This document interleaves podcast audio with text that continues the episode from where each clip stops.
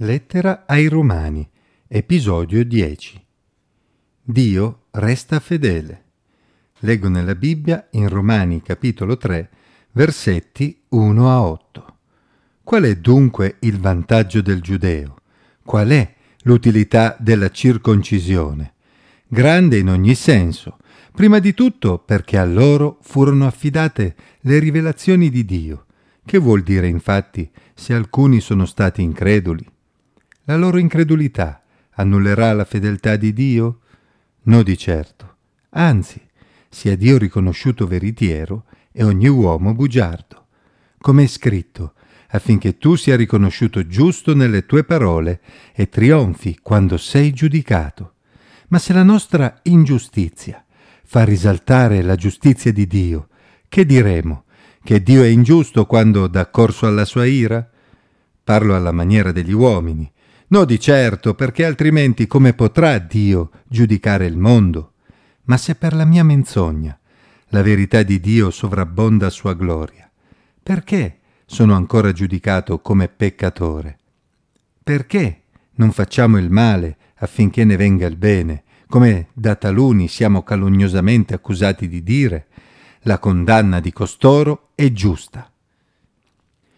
Oggi viviamo in un mondo in cui dare la parola a qualcuno sembra non avere più alcun valore. Si dice una cosa e se ne fa un'altra con grande facilità. Ma Dio è diverso da noi uomini. Quando dà la sua parola, egli la mantiene. Nei paragrafi precedenti Paolo aveva fatto capire che davanti a Dio non ci sarebbe stato alcun favoritismo e anche coloro che appartenevano al popolo di Israele, i giudei, avrebbero reso conto a Dio delle proprie opere. In particolare Paolo aveva affermato che la circoncisione, pur essendo il segno del patto con Dio, non rappresentava alcuna garanzia di fronte al giudizio di Dio, se non era accompagnata da una circoncisione del cuore, ovvero da una trasformazione interiore, cosa di cui peraltro aveva già parlato Mosè in Deuteronomio 10:16. Anzi, una persona non israelita, ma con un cuore che ama il Signore, sarebbe risultata più gradita a Dio di un giudeo la cui religione fosse stata solo esteriore. Quest'ultima affermazione poteva far pensare a qualcuno, soprattutto alla componente greca dei primi lettori di questa lettera, che allora fosse ormai inutile essere israeliti, come alcuni di essi avevano erroneamente cominciato a pensare.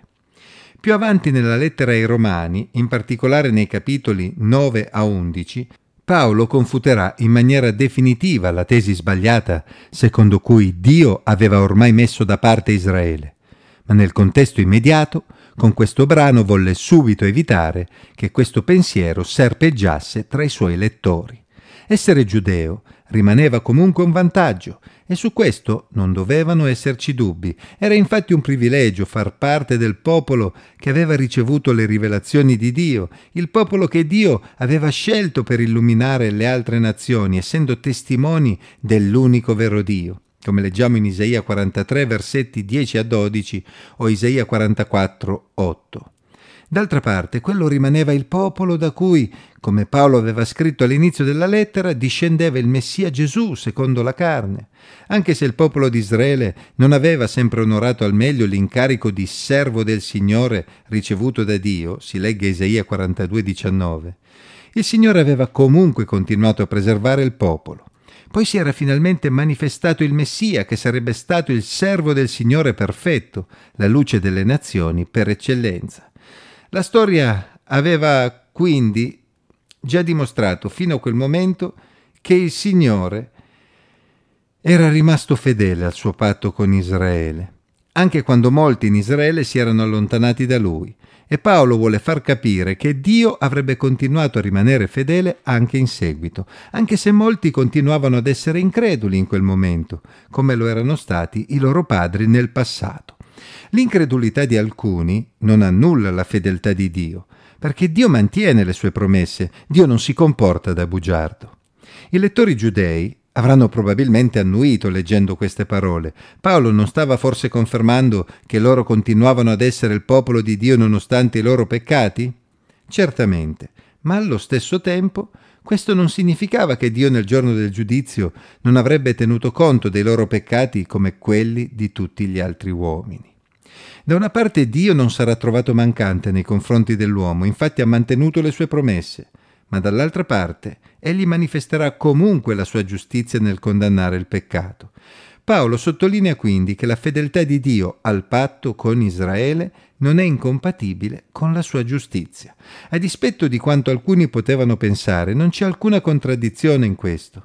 Egli preserva Israele come popolo, ma al tempo stesso egli non è ingiusto quando manifesta la sua ira verso il singolo israelita infedele. D'altra parte, non giudica allo stesso modo anche i gentili, il resto del mondo?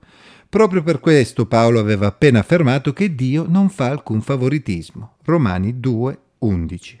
Così sbagliavano quei gentili che pensavano che Dio avesse ormai rigettato Israele, ma al tempo stesso sbagliavano anche quei giudei che pensavano di poter essere giustificati davanti a Dio per il solo fatto di essere parte del popolo di Israele.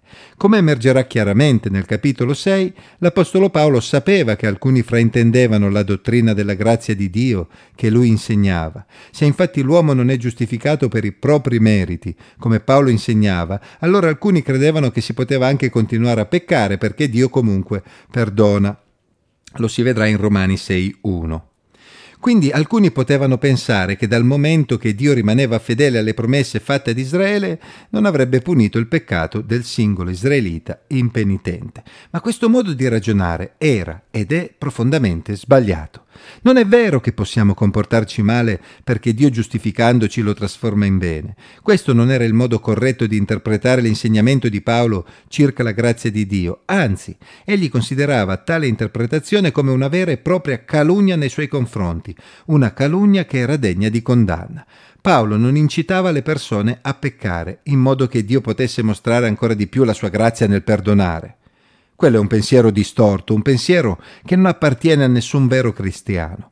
Infatti, come Paolo spiegherà nel capitolo 6, il cristiano è una persona che si affida alla grazia di Dio per il perdono dei suoi peccati, ma allo stesso tempo egli vuole servire Dio perché lo Spirito Santo in lui lo guida in tal senso. Eh, dovremmo attendere i prossimi capitoli per approfondire questi argomenti. In conclusione, possiamo dire che Dio rimane fedele alle sue promesse verso Israele come popolo anche se allo stesso tempo condanna il peccato dei singoli che non ubbidiscono alla fede, che siano stranieri o israeliti. Ricordiamoci che la grazia di Dio non è mai un'autorizzazione a vivere nel peccato.